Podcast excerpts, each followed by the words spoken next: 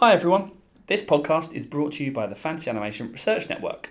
If you like what you hear and want to support the show even further, the best thing you can do for us right now is to leave us a short review and a star rating on the iTunes Store. It's very easy and takes no time at all. More ratings increases our visibility and gives us a better chance of reaching a wider audience. For more information about the network, visit fantasy-animation.org, where you can comment on our blog posts, have a route around our podcasts, and join the Fancy Animation mailing list. But for now, we hope you enjoy the show.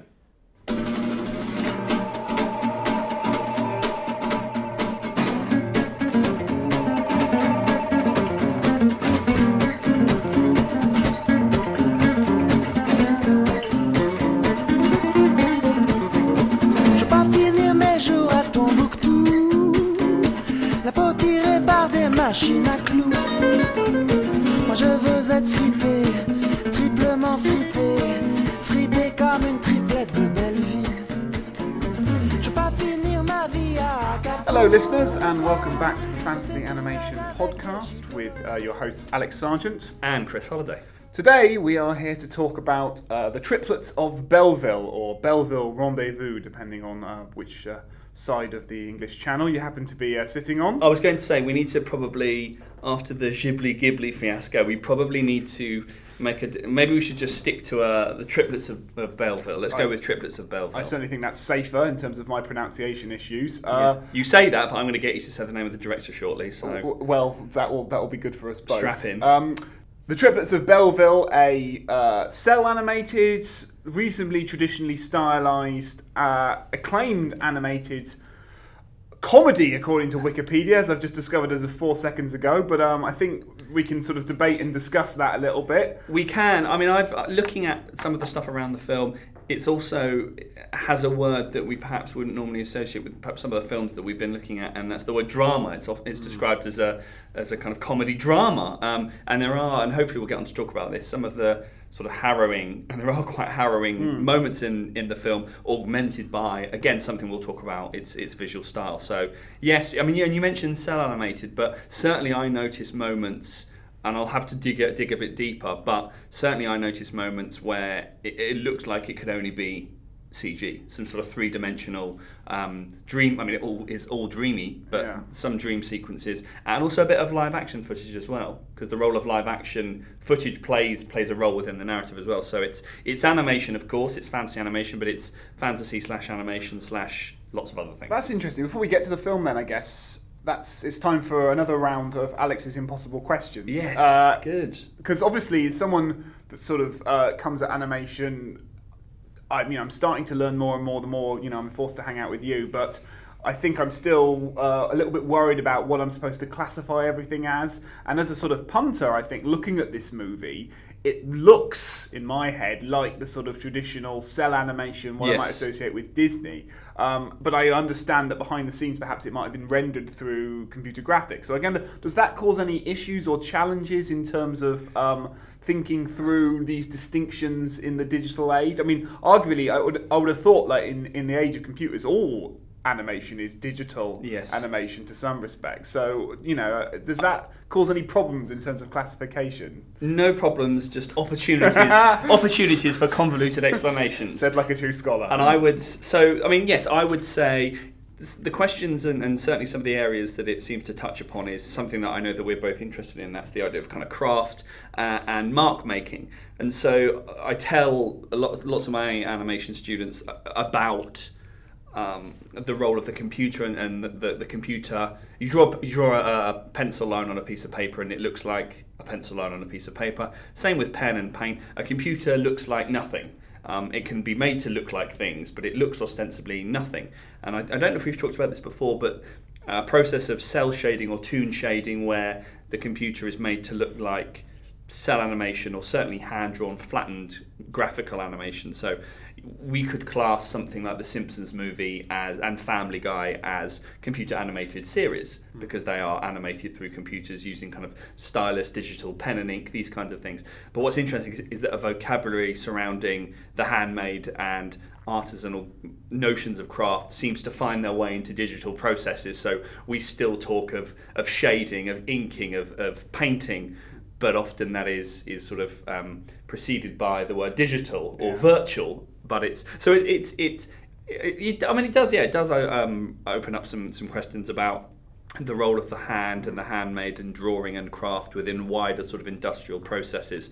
And certainly watching the Triplets of Belleville, I would say that it really exploits its animated qualities through its character design and its visual style, but the aesthetic overall, and it may use mixed media, but I think the aesthetic overall is very cell animation. So we're talking about an aesthetic more than we're talking about an actual sort of worry about the process. That's very interesting, because I think we can talk about sort of the way this film plays with issues of nationality and nostalgia, and is that fed into a sort of nostalgia for things that are hand-drawn, things that are handmade, that definitely seems to be part of the sort of pleasure of this movie. There's lots of things, I hadn't noticed it when I was watching it, but now you talk, I can think of moments where people are working. There's bits where characters are sitting at tables, hunched over, and working with hands. And there's certainly, given the narrative of the film, and we'll talk about this, the idea of practical effects. The role of practical effects in the film itself. This isn't going to be another podcast where we claim that everything is about animation, that animation is folded into the film. That's not going to happen. Can I have another impossible question before we start, actually, on that note? Because Chris and I have started to draw up a list of things that we've now said too much, and one of them is, isn't this film interesting because it's sort of about animation as much as it is using animation? Yes. But unfortunately, this movie's really interesting because it's sort of about animation as much as it's using animation. Yes. So I just wondered, maybe we should deal this question on the head here. Yes. Is there something about animation that you think, I know this is very speculative, but that sort of makes you have to sort of narrate the process as part of it? Is it a coincidence that I'm wondering, is it us looking for this stuff? Us as sort of animation geeks looking for moments that reference animation, and therefore we're naturally inclined to highlight it? Or is there just something about animation that feels the need to sort of discuss its own process whilst it's doing it? Well, that's interesting, because animation scholars would argue that animation itself is a medium that has to narrate its own process, otherwise the page is blank, or the screen is blank. And so one of the genres, there are of the nine or so genres that Paul Wells, in his book on animation, his short 2002 book on animation, argues that of the 9 genres of animation, there are 2 that seem to speak to the conversation we're having. One is deconstructive, and one is sort of self-reflexive. And so I'm wondering whether, given animation is a fundamental rhetorical, enunciative, metaphorical, it is about the thing. It is all, a drawing of a flower is about notions of flowers and flowerness. I'm wondering whether, given animation is this sort of rhetorical medium, whether it, with every frame, it narrates its own process. And so it might be that we're looking for it, and certainly the films that we have looked at, and a lot of enjoyable movies that we've within animation history, Who Framed Roger Rabbit, are about animation. They're about those things. It's an interesting one, whether animation is always, one of its key tenets is this issue of self-reflexivity and where we see these sorts of moments. Do you know what I get to say now? It's really interesting because that's very similar to debates that happen in fantasy scholarship. There's a lot of fantasy scholarship, certainly in terms of literary theory, that talk about fantasy as a narrational strategy that emerges out of the sort of birth of the modern novel, and basically all that's different between the standard, practice, the modern novel being something, quite not very modern at all, but sort of from the 17th century onward, which is that idea of a story that's self-contained and tries to present itself as if it were really happening. All that fantasy does is sort of narrate and self-reflexively think about that process as you go along. So, and exactly as you're saying, they talk about sort of fantasy as basically a rhetoric of narration. It's a way of commenting on and dramatising narrational strategies, exactly as you're saying. And there are scholars, for example, like Christine Brooke Rose and Brian Atterbury, as well as people we've mentioned on the podcast before, like Farrah Mendelson, that are very interested in this idea that fantasy is actually a form of rhetoric. It's a form of sort of trying to convince, even though it knows it will fail to convince. So it sort of it lays its rhetoric out for the reader to see, rather than other narratives that try to sort of disguise or hide it. Yes. So there's something very similar across those two subject matters there? Well, actually, looking, and I'm now familiarising myself with Wells' work on animation genres, its deep structures, and actually self-reflexivity and deconstruction come under one banner. However, they seem to underwrite a lot of the other genres. Formal, deconstructive, I've mentioned, political, re-narration, abstract, and then paradigmatic. The animation is kind of fundamentally paradigmatic because it's about things. It's through the process of drawing and animation, it is about the treatment of something or the interpretation of preconceived codes, preconceived conventions. It can flip and turn specific, through its specific vocabulary, issues of narrative, representation of time and space. So yeah, maybe there's something, and actually this is something that we've talked of off podcast, if you like, but the role of surrealism as this potential thread that connects fantasy. Maybe it is, instead of a slash between fantasy and animation, it should be the word surrealism written on its side. But there's certainly lots more we can do with this fantasy animation intersection as we go on and discover new bits to the way they come together. Wow. Okay. Wow. I mean, I didn't actually know we hadn't planned that, listeners, but that was interesting. That came up before the discussion even started. However, people have tuned in for a discussion about Triplets of Belleville, not an abstract conversation about. Well, they're going to be sorely mistaken. Should we try something slightly different this week? Why don't we try together and just go through the plot as quickly as possible in terms of. What happens in a nutshell, in case people have never seen this movie before and they need to come at it and understand what on earth this thing is, and then we'll sort of go through it more slowly, beat by beat. So, just very basically, the film is a near-silence sort of physical comedy. It has a few bits of dialogue in it. It isn't deliberately silent, but it doesn't feel the need, I would argue, for its characters to speak. The protagonist is silent throughout, I'm pretty sure. Aside from a few sort of maybe noises and grunts, most of the sounds are, as you say, diegetic, we would say. So they're sort of, they come from logical sources within the setting. So news reports, radio commentaries, TV bulletins, that kind of thing. Yeah. The thing you said about nostalgia right at the top. Yeah. I wonder whether that silence is part, because animation is a silent medium, and so I'm wondering whether. It's kind of stripping animation right back, but no, that's very interesting. Yeah, absolutely. And there's certainly a very nostalgic edge. This is set. When is this set? Well, it has a pro. It has a. I should also interject that you've dazzled the new format for the podcast with regards to going through the plot straight away. I just thought this is a sort of movie that, like, if you don't have at least a slight grounding on what on earth happens in it. It's the most. Might sound very difficult. It is certainly a challenging. It's certainly a challenging narrative to explain. So thanks for. Let's just do it. We'll do it in a nutshell if we can. So, it's a sort of thriller, caper, almost sort of Ealing comedy-esque sort of farcy structure, whereby we have this sort of elderly woman. Is it Madame Souza? Souza, yes. Who is looking after or helping her son? Is that right? Grandson train for the Tour de France. Yes. As I say, I'm not quite sure when this film is set. I'm not sure if that's really established. It begins with a prologue. It begins with a prologue that's sort of a musical number that's set at the turn of the century, and then you've got a kind of fast forward where the child grows up. So the grandson champion grows up under the tutelage of Madame Souza. So the plot is basically the grandson gets kidnapped by a version of the French mafia. Yes. Taken to Belleville. Yes. Where their sort of headquarters are, and the grandmother, Madame Souza, embarks on a sort of a campaign to get her back, which involves.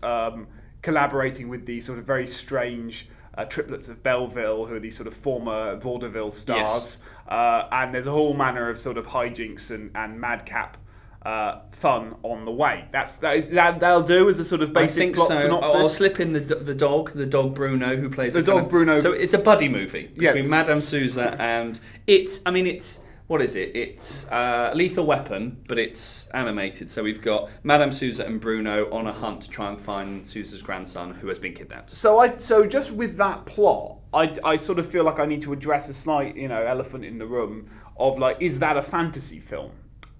Because I can believe some listeners would go, well, dogs, You know, dogs going along for the ride, madcap capers, we're in the realm of fantasy. Got it, yes. I understand why you two are doing it. Others might think, well, none of that actually sounds necessarily like a fantasy plot. Sure, it sounds a bit far-fetched, but theoretically, apart from a certain amount of anthropomorphism, there's not a lot that happens in this film that couldn't happen, even if it wouldn't happen every day. Yes. And I think there's something interesting in that when I was watching this film, I couldn't help feel that it was a fantasy film, but it took me a while to articulate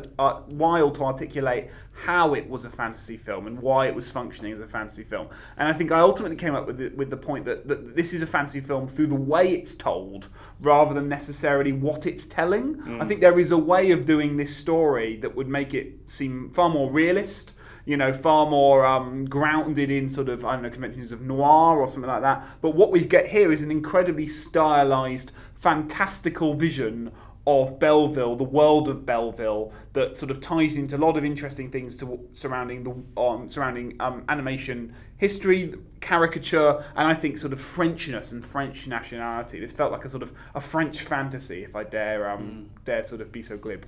Well, we've often spoken about the relationship between fantasy and animation as perhaps misleadingly so one of simply form and content that animation brings to life. There is a fantasy plot and animation colours it in. Equally, that fantasy, or the word fantasy, finds a way into a discussion of animation through the inherent fantastical nature of the medium. The medium is fundamentally fantastic because it is unrealistic and so forth. So here you're saying that animation and fantasy aren't form and content, that actually those two things are in an exchange, that it's not necessarily the events themselves, i.e. the content that is fantasy, but that actually fantasy relates to the animation in the way that it's told. And again, nothing to do with the unrealistic ontology of animation per se, that it is not like real life or not like live action cinema. But there's something around that the fantasy of the animation is rooted in quite specific aspects of design and sound image relations, these kinds of details or nuances in the film. There are no fairies, and this isn't a fairy tale, and this isn't. Though that it begins with that flashback with the triplets that are singing, voiceover. It sounds little. I don't know. It sounds like what's the word? Like a fairy story. It's setting the terms of the world. Yes. Well, there's a lot of pleasure in world building and things like that. But I would just, I think that is fantastic. It's hard to articulate. I think there is something fantastical about it. Maybe as we get through what we're both trying to sort of articulate here, will become more apparent to listeners. But I think that it's that thorny issue of like there's nothing inherently fantastical about the characters, but the way they are expressed, and I think the devil's in the detail, as you're saying. This is a film of little touches and light little moments here and there that you can unpack. And actually, we were talking to some colleagues about the movie a couple of days ago, when we said we were recording a podcast on it, and they were gushing over it in a way that I think made us feel like we better step up to the plate and do something proper with this episode because it was such a sort of cherished item to them. But what they were gushing about were little moments, little sequences. That moment where the character does this or touches this or does that little gesture. It's a film where the fantasy is in the style and the nuances and the detail, which is interesting to talk about. And I suppose on the flip side is that the narrative and the character design and the world doesn't offer us that much, but it offers us detail. So. And suggestions and allusions. So the faces of characters are not beautifully rendered in three dimensions. There's a suggestion of a nose and some eyes and an ear and again with the dog Bruno. And so there's lots of the sparse nature of the dialogue is reflected in the sort of stripped down aesthetic style that it is. It is a film of not much, but what there is sort of powerful. That's really interesting. A fantasy theorist, literary theorist called I mentioned her earlier, but Christine Brooke Rose. Writes a book called The Rhetoric of the Unreal, and she basically makes two distinctions between two types of literary strategies that are two ways of invoking the supernatural in fiction. And one is what she calls overdetermination, and the other is what she calls underdetermination. And overdetermination is actually slightly easier to get your head around. It's the idea of like you tell a story where the words do more than they can. So if I say, once upon a time there was a fairy kingdom with magical elves in them, It's a bad sentence, but it does its job in the sense that it overdetermines the reader. It uses language to create something that doesn't exist. Yes. Yeah. The other strategy, though, is what she calls underdetermination, which is the idea that you leave gaps and you leave blanks. Yeah. So something mysterious happened last Wednesday, leaves gaps for you to fill in with whatever you want to fill it in, and it invites the opportunity for the reader to place the supernatural into the sentence. And I think this is a film of underdetermination in a way. Yeah. There isn't much in it that is inherently fantastical on screen, but through its suggestions and through its stylization and through its playfulness, it allows spaces for you to fill in with imaginative. With sort of an imaginative sensibility. Yeah, well, that's another dimension to the relationship between fantasy and animation. A note that perhaps, again, I'm thinking about the issue of time and the nature of how we don't. There's not that much on screen. Is sort of dead time. So a lot of and I remember being taught this when I did the French New Wave about Tom Moore, sort of dead time and plan séquence. So films where sequence, and I think this really anticipates slow cinema and things like this. A film where not much happens, but and what does happen is perhaps there's a fidelity to space and time, and it's not that it's long takes, but there's a drawing out of certain activities. And so all of this stuff around an undeterminedness to the film that is reflected in both sound and image, and sequences where characters are doing things and we're seeing the labour, that's really cool, I think, to start thinking about fantasy and animation in these, that fantasy and animation is not just narrative and style, but it's stuff like time and it's stuff like duration, that there's a temporal element to fantasy and animation. Sure. Right, well, let's go through it then. So we start with this sort of dream flashback sequence where we see the Triplets of Belleville at their finest. We're sort of shown. Is it in black and white? I'm trying to. Is that just my memory playing tricks on me, or? No, the film moves actually. A colour is something we haven't spoken about, but there are bits. There are bits of the film that move into black and white, and certainly the sort of, you know, as a shorthand for the past. It begins. Yeah. It begins with this, and I think we actually both had a grouping of words when we wrote about this opening musical sequence: surreal, grotesque. I had carnivalesque, monstrous, nightmarish, which is a strange way to think about the opening of a film. But no, I think grotesque and carnivalesque and caricature are words I kept writing down because, in a way, I think this movie is the film equivalent of those caricature artists sitting by the Eiffel Tower, right, who like draw your picture with a bigger nose and fatter lips and all this kind of stuff. And what you get at the beginning is this sort of evocation of the sort of grand.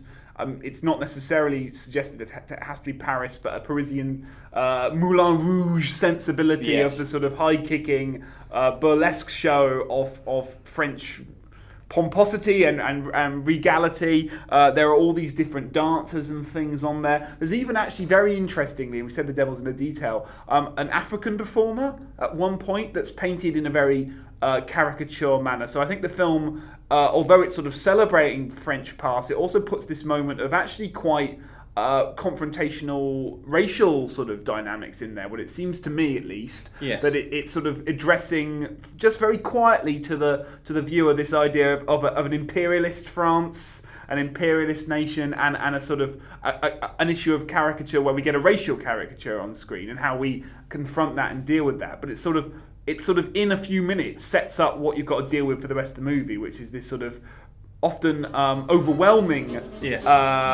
sense of style, but within that style one starts to make sense and pick apart some really interesting details.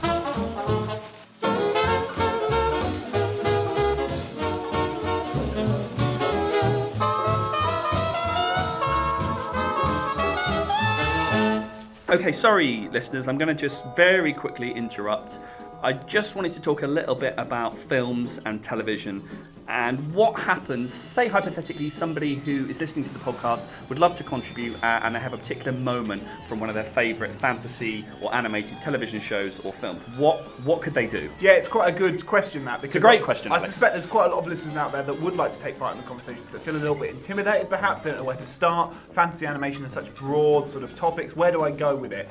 So what we've done is we've created a new blog format for people to take part in, which is what we're just calling the sequence analysis. this. So what you can do is you can take a sequence of a couple of minutes, whatever it might be, from a particular fantasy show, film that you're interested in, an animated television program or feature film, or just something that interests you. It might not even be kind of an obvious choice. We love the obvious, but we also like the obscure. So if you're interested in doing a short kind of analysis of a particular moment from anything that you're interested in, do get in touch. You don't have to be an academic, a scholar. You can be maybe a practitioner. You can be a fan if there's a particular television program that you absolutely love, or a film that you think no one's heard of but works really well.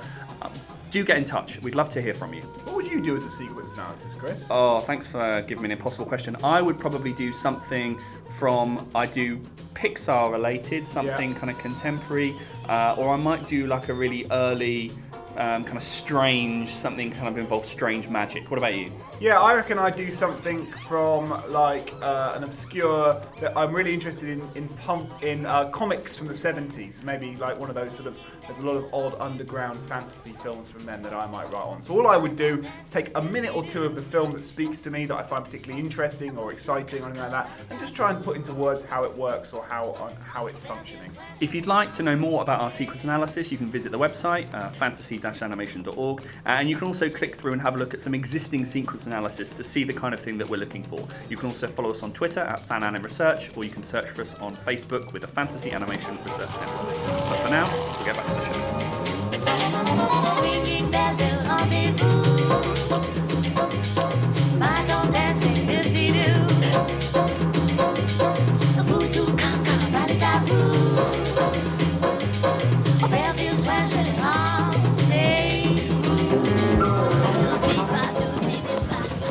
So we have, I think that's the kind of theatricality of the opening sequence, the references to sort of vaudeville and stage performance and dancing and exhibitionism and all these sorts of things. Vaudeville, and stage performances are the roots of animation, shall we say?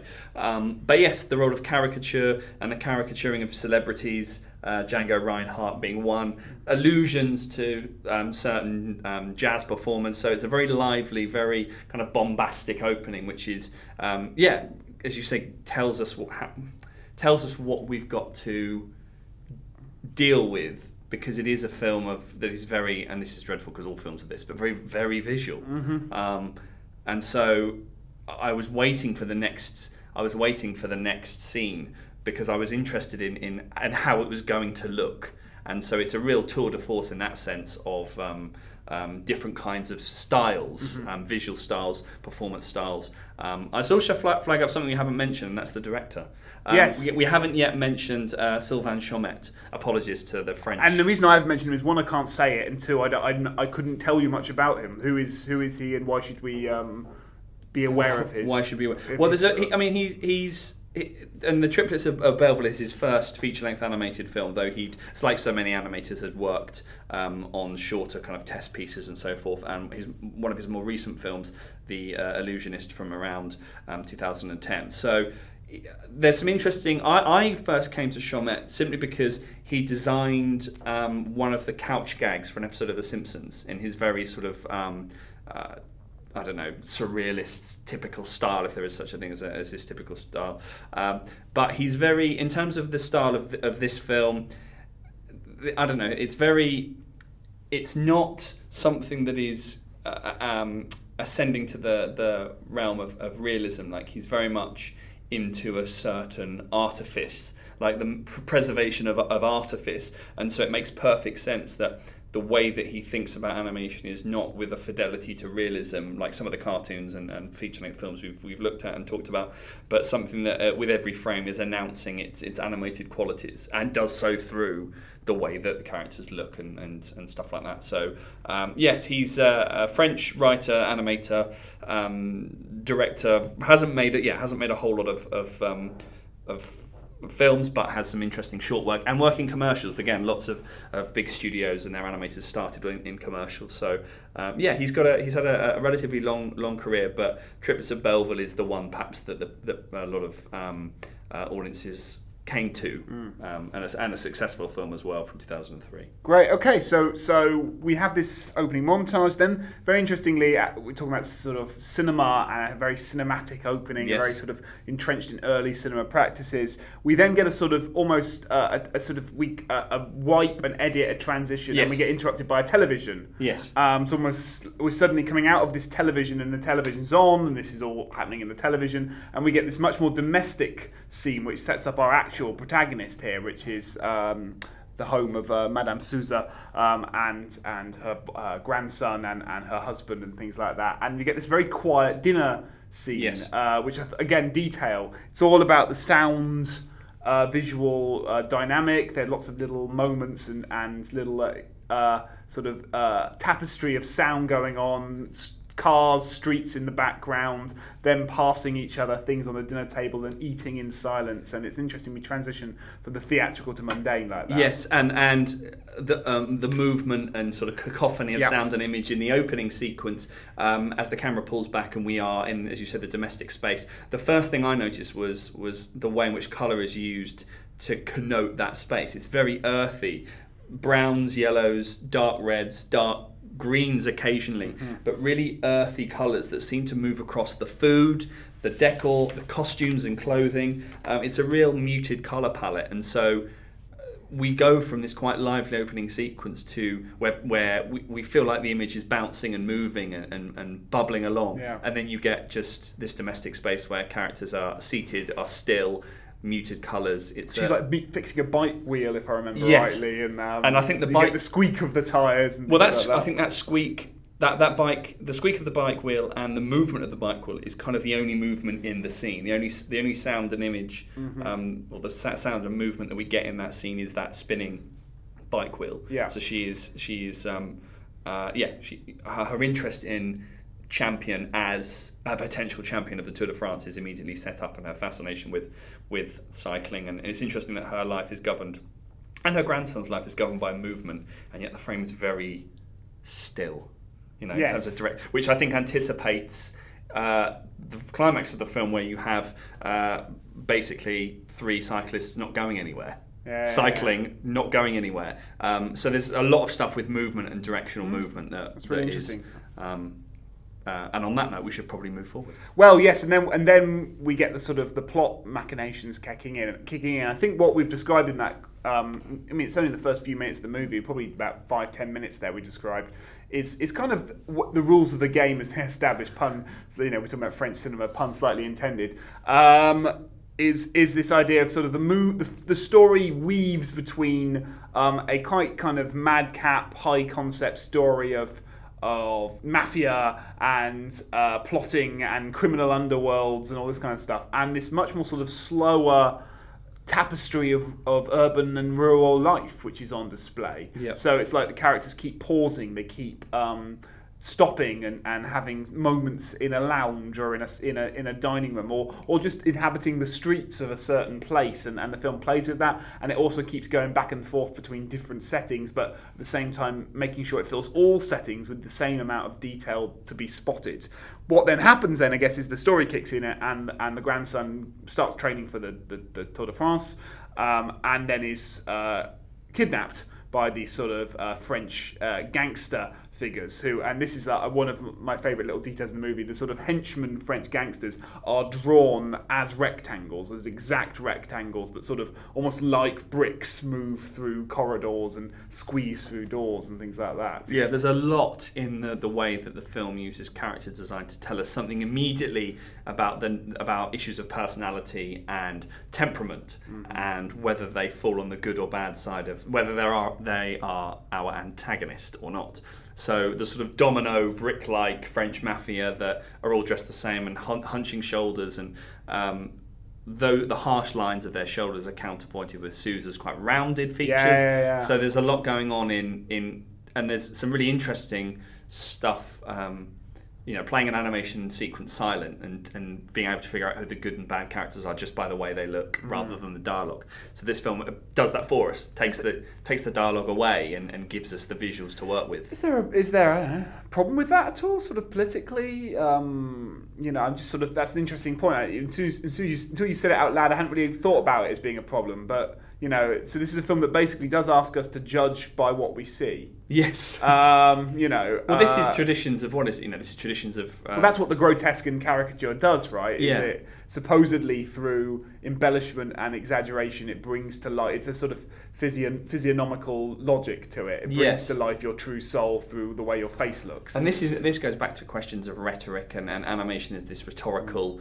commitment to... And its representation of race and ethnicity and diversity in the way that it tries to, and at the risk of anchoring this podcast to certain times, there's a lot of stuff in the news about caricaturing and how you caricature non-white identity. Mm-hmm. And actually, there is some really good stuff on within animation history, so Carl Cohen's book on forbidden cartoons, and so there's lots of stuff on animation as sort of outlawed because of the way it represents certain identities and so forth. So, yes, I think it is quite problematic and goes back to traditions of caricature and, as you say, are founded on these discourses of embellishment that are designed to amplify. And then this is the knife edge that animation sits. Does it dilute because it is a quote-unquote child's medium and therefore it doesn't mean anything because it's animation, or is it the opposite? Is it the exaggeration because it commits to the idea of what a non-white identity might look like?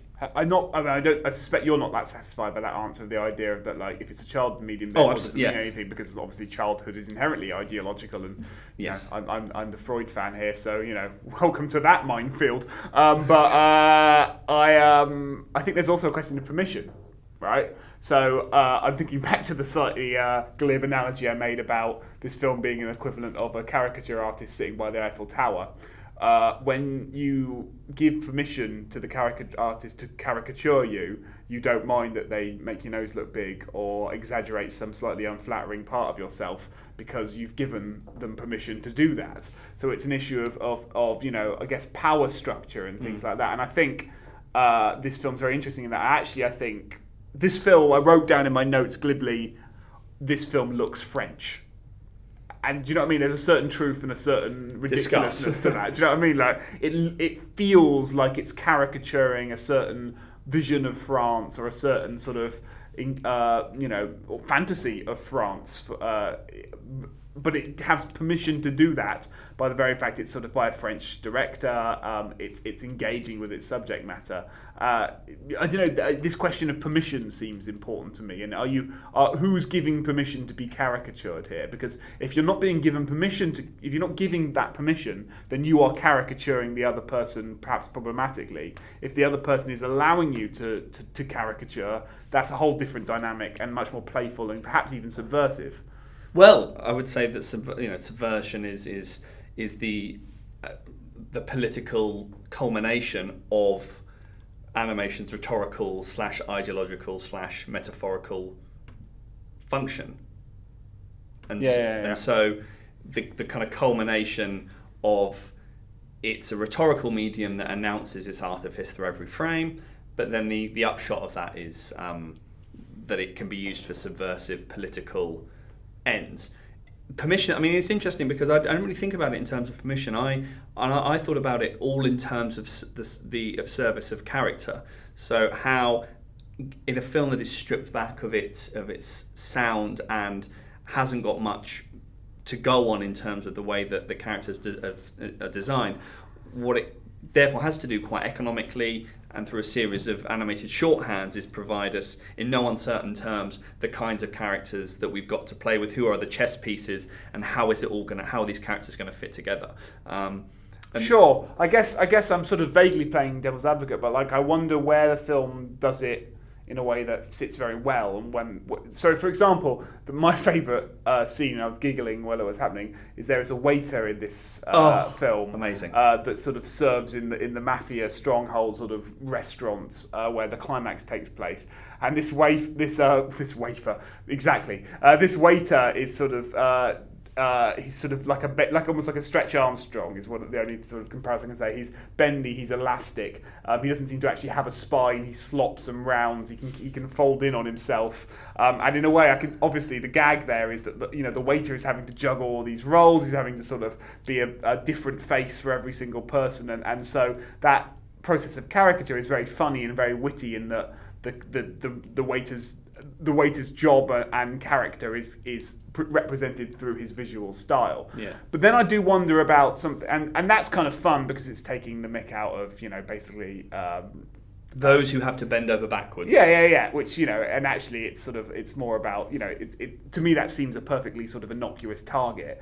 I wonder with something like the scene where Madame Souza arrives at the triplets' home, and the triplets are presented these sort of very almost like harpy-esque old haggard figures who eat bowls of frogs in swamp water, for want of a better word, for dinner. Whether that's having some sort of caricature of age that's actually not necessarily sitting that comfortably with me, because it seems to be sort of it's defining their character by their age and defining their age by its monstrosity. So, it's falling back on actually some slightly pernicious body politics. I don't know, I am 90% just being provocative by saying that. But is there a certain element of truth or should it be batted away vigorously? I think in this instance, the film, because it's sort of universally rooted in stylization and sort of the angular and the geometric and the absurdity of different pockets of Frenchness, French identity, the kind of rural locations, three triplets, because that's the only kind, three triplets together in a house eating frogs, as you say, and sort of dried tadpoles and stuff like this. It seems that it crosses over into the, if it's all absurd, then nothing is. And so, it's an interesting idea that there are, that the animation has, who the targets of the animation are, and why, and what's the kind of political element. It seems politicised in both cases, the good and bad. The French mafia, though they are kind of faceless and uniform, and actually their lack of individuality is central to their identity as this kind of anonymous organisation. And yet, these three triplets. Yeah, you're right. There is something quite...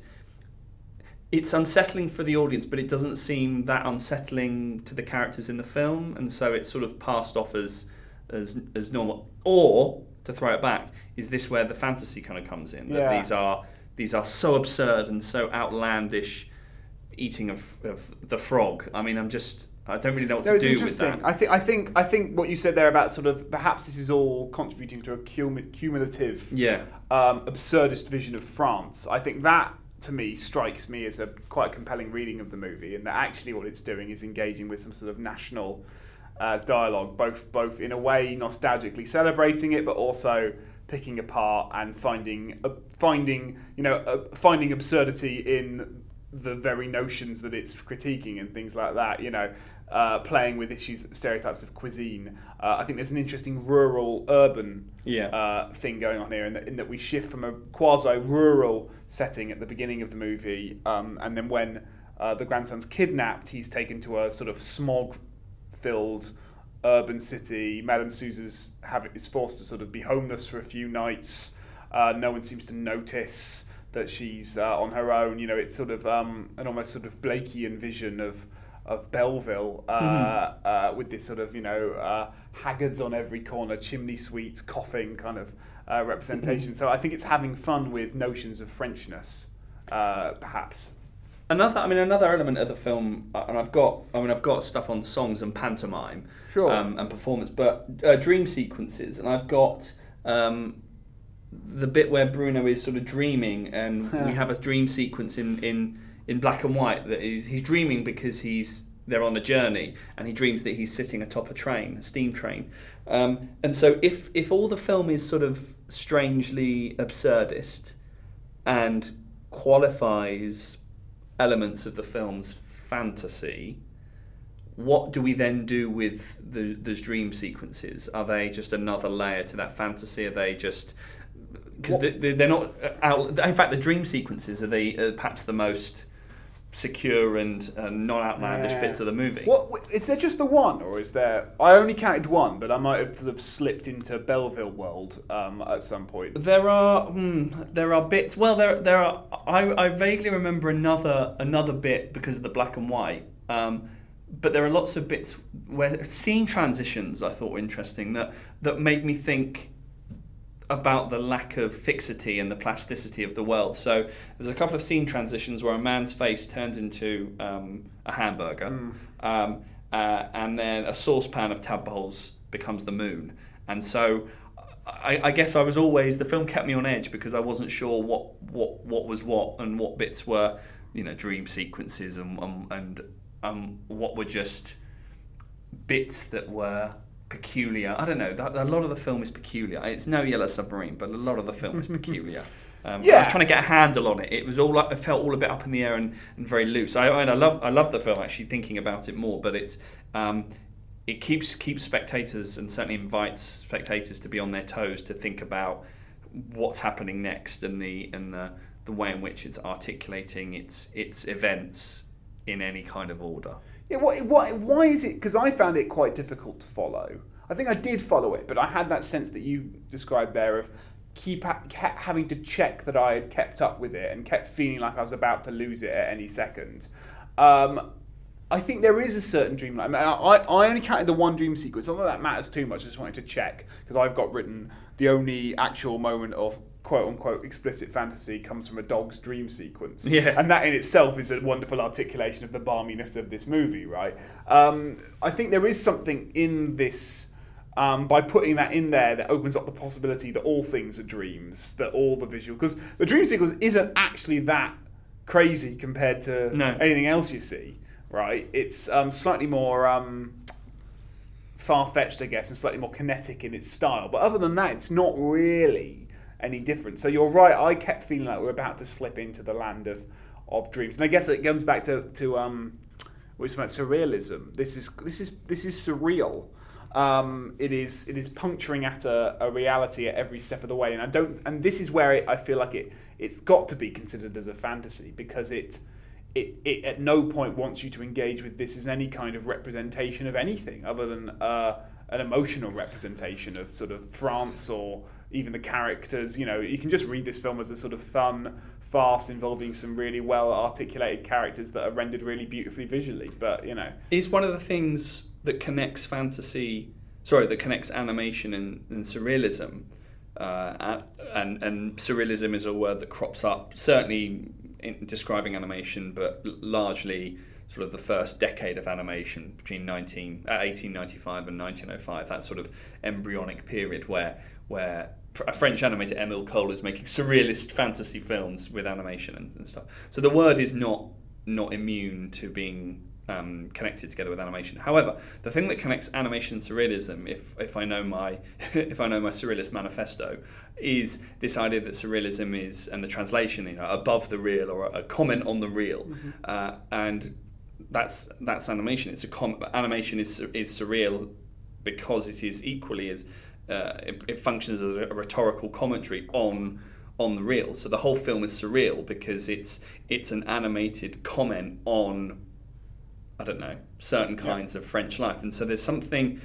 We should grapple with this a bit more later down the line, the role of surrealism in all of this. It's a comment, and it backs to what we were saying in our sort of prologue section of this thing. It's a comment on French life. It's a comment on the way, on modes of photographic representation. Yes, yeah, animation is obviously sort of very interested in that, and it's a French artistic movement.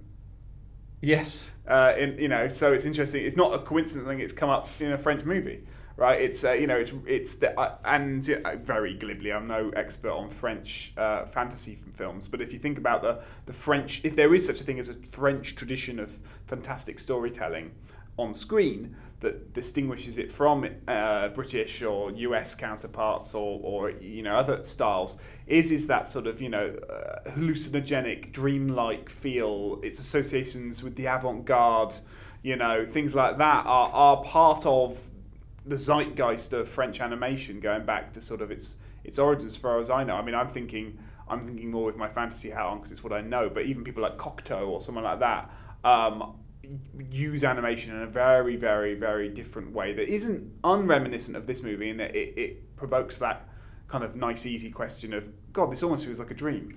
Well, given we talked right at the start about the chronology of the film, if we think that the film is, the prologue is in the early 1900s, and that then Champion, the grandson, sort of gets slightly older. The timing of the film, 1920s, 1930s, places it around a similar time where French cinema and French filmmakers are experimenting with sound and moving the sort of kind of surrealist tendencies. And so there's... And having to fight with Hollywood and its ascendancy. Yes. Both, and America and its ascendancy. Yeah, you know, at this point, France still has a claim to be the most watched and most popular cinema in the world. Yes, and it's starting to dwindle. So that there's back to issues of nostalgia. Yeah, there's a fantasy here of a time where France's cinematic legacy was shining. The shining star was sort of at its brightest. Well, there's a great book on French animation history by Richard Neupert that talks about animated traditions in France and makes that comparison that animation has always been perhaps more highly visible and attributable to American film production than France. But what he does do is talk about traditions of the visual and the graphic arts. He talks about scientific inquiry, theatrical spectacle in the late 1800s and early 1900s, bringing in avant-garde artists and figures who we might place on the side of experimentation. So experimentation with time, with space, with sound and image, and silence. And so there's the film is about that kind of, as you say, vibrant creativity of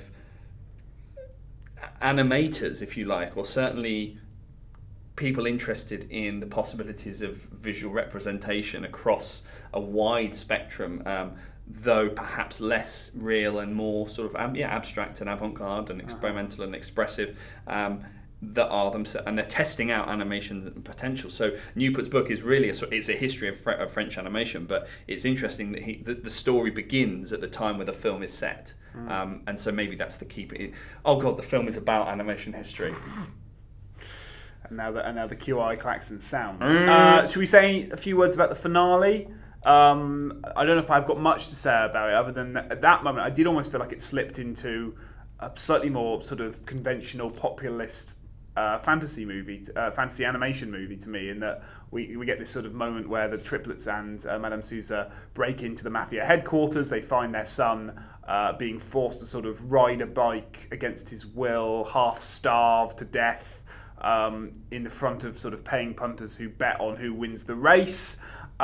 She saves him through various of Mad Jack Hind. They even do the classic sort of Rugrats Muppet Babies technique of everyone standing on everyone's shoulders and putting a big trench coat on. Always like to see that in a film. And then we get a sort of madcap chase through the angular streets of Belleville, with impossibly steep streets and all this kind of fun stuff. And it plays out like a sort of Disney movie in a way, I think. It's certainly the climax once the grandson has been freed physically, if not psychologically, from the trauma of riding like a horse. Yeah. And that illusion is made clear when one of the riders collapses and is ostensibly put down in perhaps the darkest moment and a bit that I was not expecting. That end bit, because it becomes its own little mini movie, a chase sequence that just... I got a handle on the film by that point, I think. And we go from a sort of sequence where, the characters, the three kidnapped cyclists, are cycling but not going anywhere.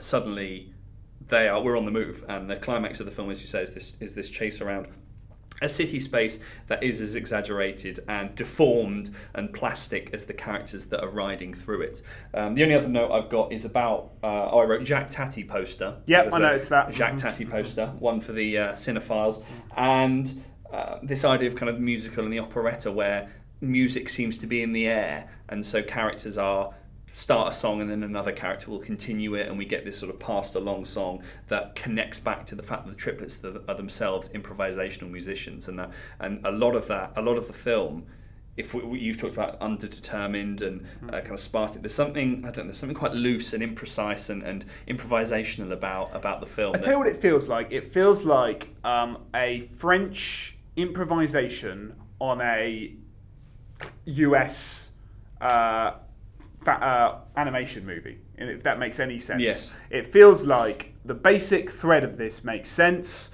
The basic plotting of this would fit the storyboards of any kind of DreamWorks-esque production, you know, set in France, but other than that, absolutely fine. You know, it's not dissimilar in terms of basic plot to something like Ratatouille, that is set in France, but what we'll do with that along the way is embellish, we'll play, we'll caricature, we'll riff on this, and we'll diverge, and the narrative won't matter too much. The narrative will be the thing we play with. Again, back to sort of surrealist tradition, narrative is death because narrative is meaning. Who wants meaning when you can have when you can puncture beyond the meaning? And we end with the Marseillaise. Yes, just to throw that into the equation. Yeah, no, I think that's a really interesting way to frame the film as a rhetorical, surrealist, improvisational comment on American animation of the 30s. Well, you know, I don't know. I think it's a great, because it reminds me of, you know, automatic writing and writing while you're sort of in a trance, in a dream state.